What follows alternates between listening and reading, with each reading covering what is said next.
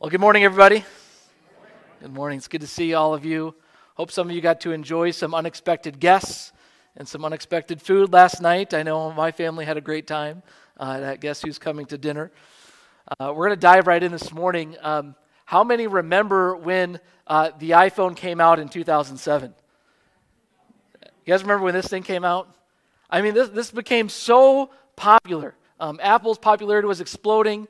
Uh, um, the iPad came out in 2010, and I re- remember when people were standing in long lines to get the latest release, the latest iPhone, the latest iPad. Anybody stand in one of those lines? Any any Apple fanatics here? Okay, no, we don't have any there. That's that's probably good. Uh, but I, I remember it seemed like nothing could stop Apple's rise to like the, the top. Uh, but then in 2011, Steve Jobs died. And I remember uh, articles were coming out, you know, what's going to happen to Apple? What's going to happen to them? I, I mean, really, people were saying, I mean, Steve Jobs was kind of the genius behind uh, Apple. He was the creative mind that led to all of these products and their design. In fact, even as the CEO, he was often in on all of the design conversations. So, what was going to happen to them? I, I mean, in any enterprise, there always comes a time when the group has to ask itself, how are we going to carry on the founder's work? Will we ever be as good as when the founder was here? Will, be, will we be able to carry out the vision and mission with the same creativity and energy as when they were here? Now, I think the disciples were facing similar questions. How are the disciples going to do once Jesus ascends to heaven? Can they carry on? Can they really carry on what he started? These fishermen, these no name, these ordinary guys, how are they going to do it? And that's what we have to ask ourselves 2,000 years later, right? Can we carry on what Jesus Christ started? No, I can't. I can't hold my microphone in place. But can we transmit the work of Jesus to more people and to the next generation? Can we be faithful to Jesus' vision, or will we get sidetracked? You know, I've heard it said every church is just one generation away from either fruitfulness or, or faithlessness, from spiritual vibrancy or death. Will we, will you and I, be faithful to carry on the work of Jesus Christ? I mean, do you feel the weight of that? The disciples must have. They must have felt the weight. This whole, this whole kingdom thing's on us now. You're going away. What are we going to do? You're Jesus Christ. How are we going to carry on without you? But you know, Jesus didn't leave this to chance. He gives them instruction, direction, he gives them hope, and he is going to give them the power to do his kingdom work, as incredible as it sounds. That's what John 14 through 17 is all about, but especially the passage we're going to look at today. And if you'd like to look at the passage with me, you can open to John 14. Um, I'm primarily looking at just verses 12 through 14 but it's in the context of all, all the promises Jesus is giving. These are some of the most incredible words, incredible promises that Jesus gives to us. Um, that we, we, we might dismiss this as totally impossible. I mean, how can we do the works Jesus did and even greater works than these? What is Jesus talking about? And the promise begins uh, with one of Jesus' ways of communi- communicating that this is absolutely true. In the Greek, it's the amen, amen formula that is often used, and the NIV says, Very truly, I tell you. One Bible dictionary says, translates it this way Let me firmly assure you. So Jesus is trying to say, This is true. This is uh, firm truth that you should believe. Okay, so we have that established. But as I wrestled with this, well, I wondered, well, maybe this was just for the apostles. You know, like they're the ones that really needed to get the church off the ground. You know, maybe these words are just for them. Uh, but Jesus does not allow us to limit his promise in this way. Because Jesus says, Whoever believes in me, or the Greek could be translated, the one who believes in me, the individual disciple who believes, whoever that may be, this is for them. This is a firm promise for them. After all, if these promises were only for the apostles, what hope do we have of carrying on the work of Jesus if we don't have the power to do it? Jesus wanted his disciples to know that they and all who would come after them would not fail, that the church would not fail to carry out his work, that Jesus would build his church through them, and the gates of hell are not going to prevail against it. But you and I are charged with this task. Will you carry on his work? And we're given three promises for this mission, as daunting as it may seem. But I think we need this promise. And the, the first is this is disciples will do the works Jesus did. Disciples will do the works Jesus did. Whoever believes in me will do the works that I have been doing. The true believer in Jesus Christ will do the works of Jesus. What are the works that he's been doing? Well, he had just told the disciples, remember back, he said, I am the way, the truth, and the life. No one comes to the Father except through me. Uh, and then Philip says to Jesus, Well, just show us the Father, and that will be enough. enough. And Jesus is kind of flabbergasted. And he says in verse 10, we're backing up a little bit, Don't you believe that I am in the Father, and that the Father is in me? The words I say to you, I do not speak on my own authority. Rather, it is, the Father living in me who is doing his work. Believe me when I say that I am in the Father and the Father is in me, or at least believe on the evidence of the works themselves. So, what are these works Jesus has been doing? Well, in verse 11, I think it's somewhat obvious that he's referring to these miraculous signs he's been doing. Believe in this evidence, he is saying. Now, we're going to get to that and about the miracles. But I think we would limit ourselves and we would limit this uh, uh, Jesus' work if we only were talking about miracles. It's much broader than that. It's so much broader than that. Because, in some sense, the works of Jesus are everything Jesus did. Because the Father was always working through him. In fact, we'll go back to John 5. I think I have this up on the screen for you. Maybe. Do we have this up here? Yes, thank you. My Father is always at his work to this very day, and I too am working. Very truly, I tell you, the Son can do nothing by himself. He can only do what he sees his Father doing, because whatever the Father does, the Son also does. So, the works in general, the works that Jesus did, are the works that the Father sent him to do, directed him to do, and empowered him to do. What did Jesus do? He said he, he came to proclaim good news to the poor, freedom for the prisoners, recovery of sight for the blind, to set the oppressed free, to proclaim the year of the Lord's favor. He came to seek and save the lost. He came to serve, to give his life as a ransom for many. In fact, in one of his sermons, the Apostle Peter says Jesus just went about doing good. He went about doing good. If you want to know what Jesus was up to, he was doing good for other people.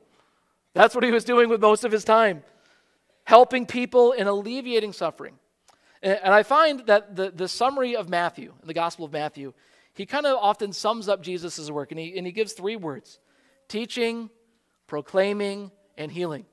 And I think I have this up for you as well. Let's go to Matthew 4. In a summary statement, Matthew says Jesus went throughout Galilee, teaching in their synagogues, proclaiming the good news of the kingdom, and healing every disease and sickness among the people. So these are kind of the three ways to summarize the works of Jesus. He taught the truth, he proclaimed the good news of the kingdom, and he helped he healed and helped those who were suffering. This is the work. We our church, Faith Covenant, all churches, we're called to continue this work. And this does include healing people in whatever way that we can. And certainly, as we read in the book of Acts, you see the disciples uh, uh, performing miracles in Jesus' name. Uh, and then Paul, he lists healing and miracles as some of the spiritual gifts in 1 Corinthians 12.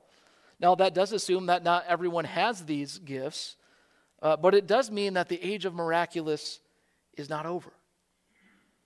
That miracles are still possible. For the disciple who prays in Jesus' name, people can still be healed. But then do you say to me, well, Nate, well, if that's true, how come I didn't get a miracle when I prayed for one? Be honest with you, I don't know. And I don't have time to give you a whole theology of the miraculous today. Uh, but For, I don't know if you're like me, I have to like sort things out in my mind. Like, well, how does this really work then? And let, let me just give you three thoughts that help me. Uh, one is that the Lord is sovereign over when he chooses to do miracles. Jesus did not heal everyone in the world who was sick. He healed people in Palestine as a part of his ministry and mission. He had, he had a, a sovereign purpose that he was doing for his kingdom work. And God often has purposes beyond our own that we cannot even see or fathom. And often we cannot see them until way after the fact. A, se- a second thought that helps me is that you can have the most powerful faith, and God still says no, and nothing changes. I cannot think of, of anybody with greater faith than the Apostle Paul. I mean, this is the guy who was like stoned in a city. You Remember this in Acts? He's stoned. They think he's dead. And then he gets back up and goes back into the same city that just stoned him. I mean, this guy has the most incredible faith. And then it says he prays three times God, remove this thorn in the flesh from me. And Jesus says to, says to him, No. My grace is sufficient for you. My power is made perfect in weakness.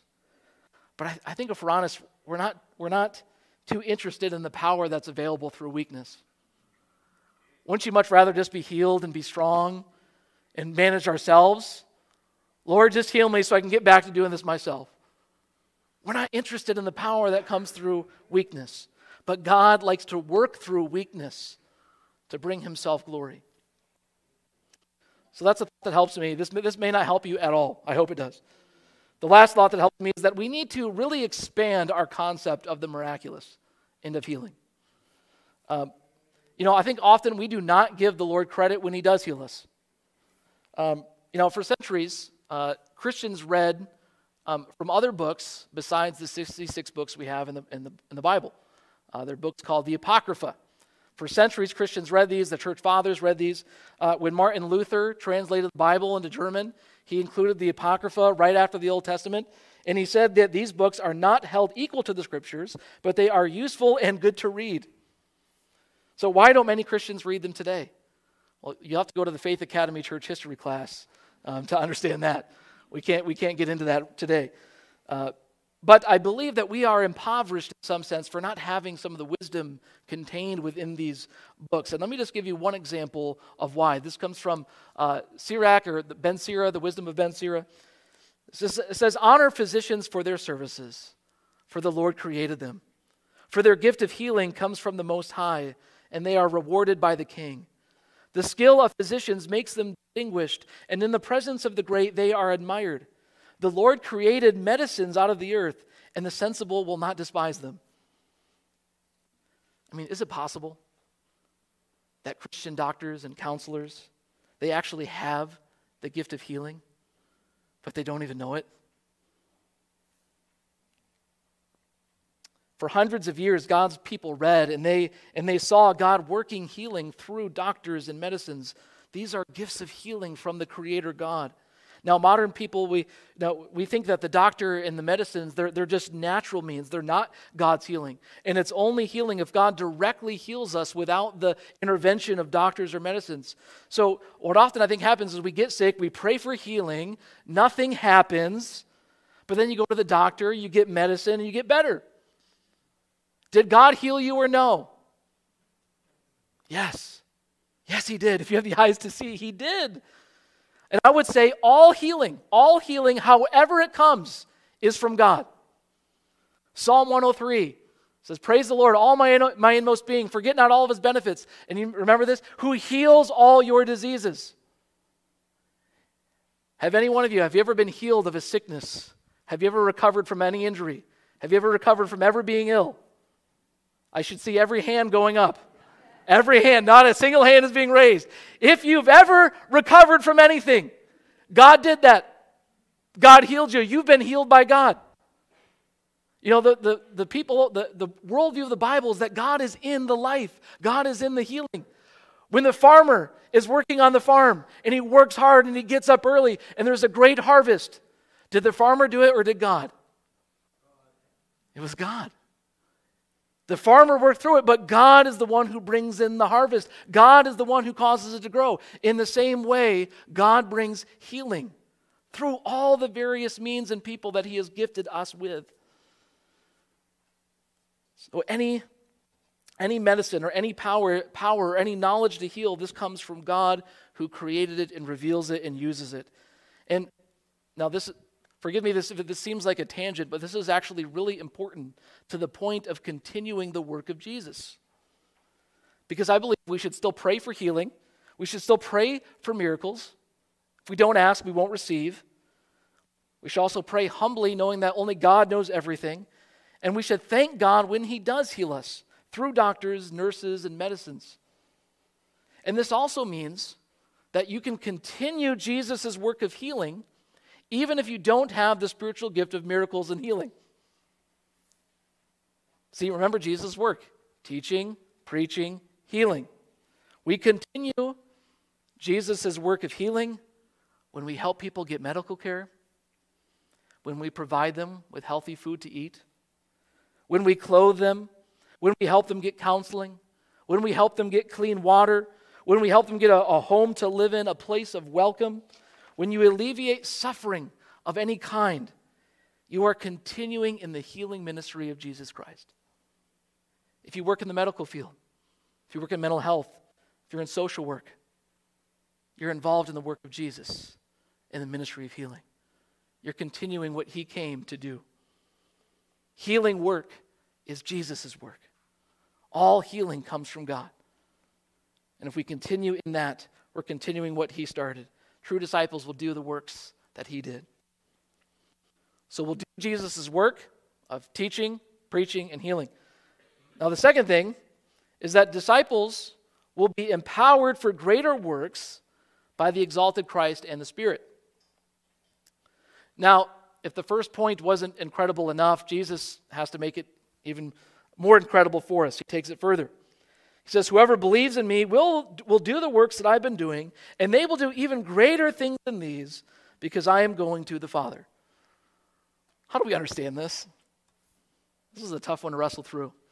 Uh, now, it's been suggested uh, that um, the church perhaps has done quantitatively more miracles, more works than Jesus did. Since his ministry was only three years, it was only in a small part of the world the church has been able to do all kinds of things all across the world over the past 2,000 years. Now, that is a wonderful thought, uh, but the word here for greater in this text is not the word for quantity. Uh, so, um, and there would be an easier way of saying that in the Greek if that is what Jesus meant. So, I don't think this is a good interpretive option for us.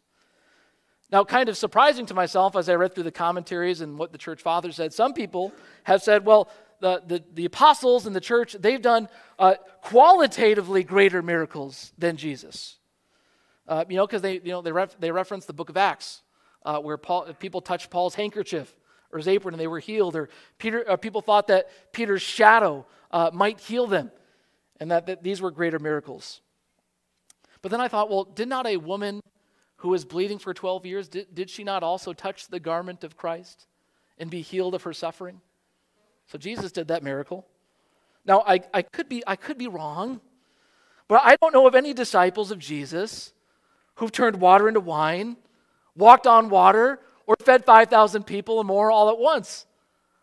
I don't, I've never heard of that in, in church history at all. I mean, I personally believe that Jesus Christ was the greatest miracle worker the world has ever seen. And I think that's why he says, believe on the evidence of the works. They point to something different about who I am. So I don't think that this text means that individual Christians will perform more outstanding miracles than Jesus did. At least not in how we typically understand miracles. And I think that's where the interpretive clue is in this passage. Have you noticed in the book of John, especially, how often people misunderstand what Jesus is saying.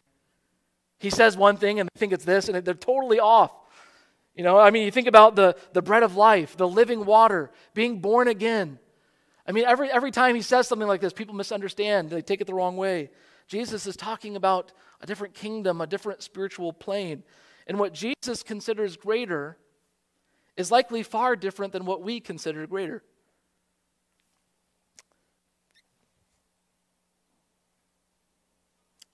I'll bring up one point about this. Uh, in John the Baptist, Matthew, I think I have this for you as well. Jesus said, I tell you, among those born of women, no one has arisen greater than John the Baptist. Yet the least in the kingdom of heaven is greater than he. Oh, that's interesting. John the Baptist? It's the guy who's preparing the way of the Lord. Well, friends, by the, by the authority of Jesus Christ, I want to tell you, all of you are greater than John the Baptist. Jake, you're greater than John the Baptist. Wendy, you're greater than John the Baptist. Brad, you're greater than John the Baptist. John, you're greater than John the Baptist. You're greater than John the Baptist. Why? Because you're in the kingdom of God, the new age, the new kingdom that Jesus is bringing in, where his spirit is in us, the Holy Spirit of God. It's so qualitatively different and incredible than anything that's gone before. This is how radical the kingdom of God is. Everything changed when Jesus went to the Father and sent the Spirit. Everything changed. Says, They will do great, even greater things than these because I am going to the Father. That means when he ascended to heaven as in a seat at the right hand, and from heaven he sent the Holy Spirit. John 16, 7, Jesus will say, Unless I go away, the advocate will not come to you, but if I go, I will send him to you. So from heaven, Jesus empowers us with the Holy Spirit of God. So it's not so much that the disciples will do greater works than Jesus, it's that Jesus is going to, to do greater works through them by the power of the Spirit. The book of Acts, we preached on a little while ago, but it was all about what Jesus continued to do and teach through his spirit empowered church. It's not the acts of the church, it's the acts of Jesus, the acts of the risen Jesus through the spirit empowered church. They would do greater things. You ask, well, what could be greater than feeding a multitude of people? How about feeding people the bread of life? What could be greater than walking on water? How about teaching people how to walk with Christ? What could be greater than the raising of Lazarus? How about seeing a person spiritually dead come alive and be born again in Jesus? What could be greater than all the healing of people physically? How about people being healed spiritually in Jesus' name? The problem is, is we don't consider greater what is actually in fact greater. The greatest miracle of all is people coming alive in Jesus and entering the kingdom and getting the Spirit of God inside them. That's the greatest miracle. That's the greater work. And this is what happens. Peter boldly preaches to the same people who helped send Jesus to the cross. And it says 3,000 were converted. They were added to the church and baptized. The scholar Grant Osborne simply writes So the greater works are both the life in the new age of the Spirit and the resultant mission to the unsaved empowered by the Spirit. Can Christians still do miracles? Can God still do the miraculous? Yes. I hope he does. But the greatest work of all is seeing people born again come into the kingdom and come alive in Jesus. And that's what we've been sent to go do. That's the greater work in which we receive power. But we and and that leads me to my last point is because we cannot do this on our own. Not in our own power. So the final promise we're given is that disciples do these works through prayer in Jesus name. Through prayer in his name. I think the Lord is extremely wise in many ways. And I think He's very wise to choose to work through the prayers of His people. Because if we did it without prayer, we would probably think that we did it. but the Lord wants to work through humility and realize we are dependent upon Him in His power. And it's always God's power. Verse 13, Jesus says, I will do whatever you ask in my name, so that the Father may be glorified in the Son. You may ask me for anything in my name, and I will do it. Now, this sounds kind of like a blank check, doesn't it? But we know that's not how prayer works.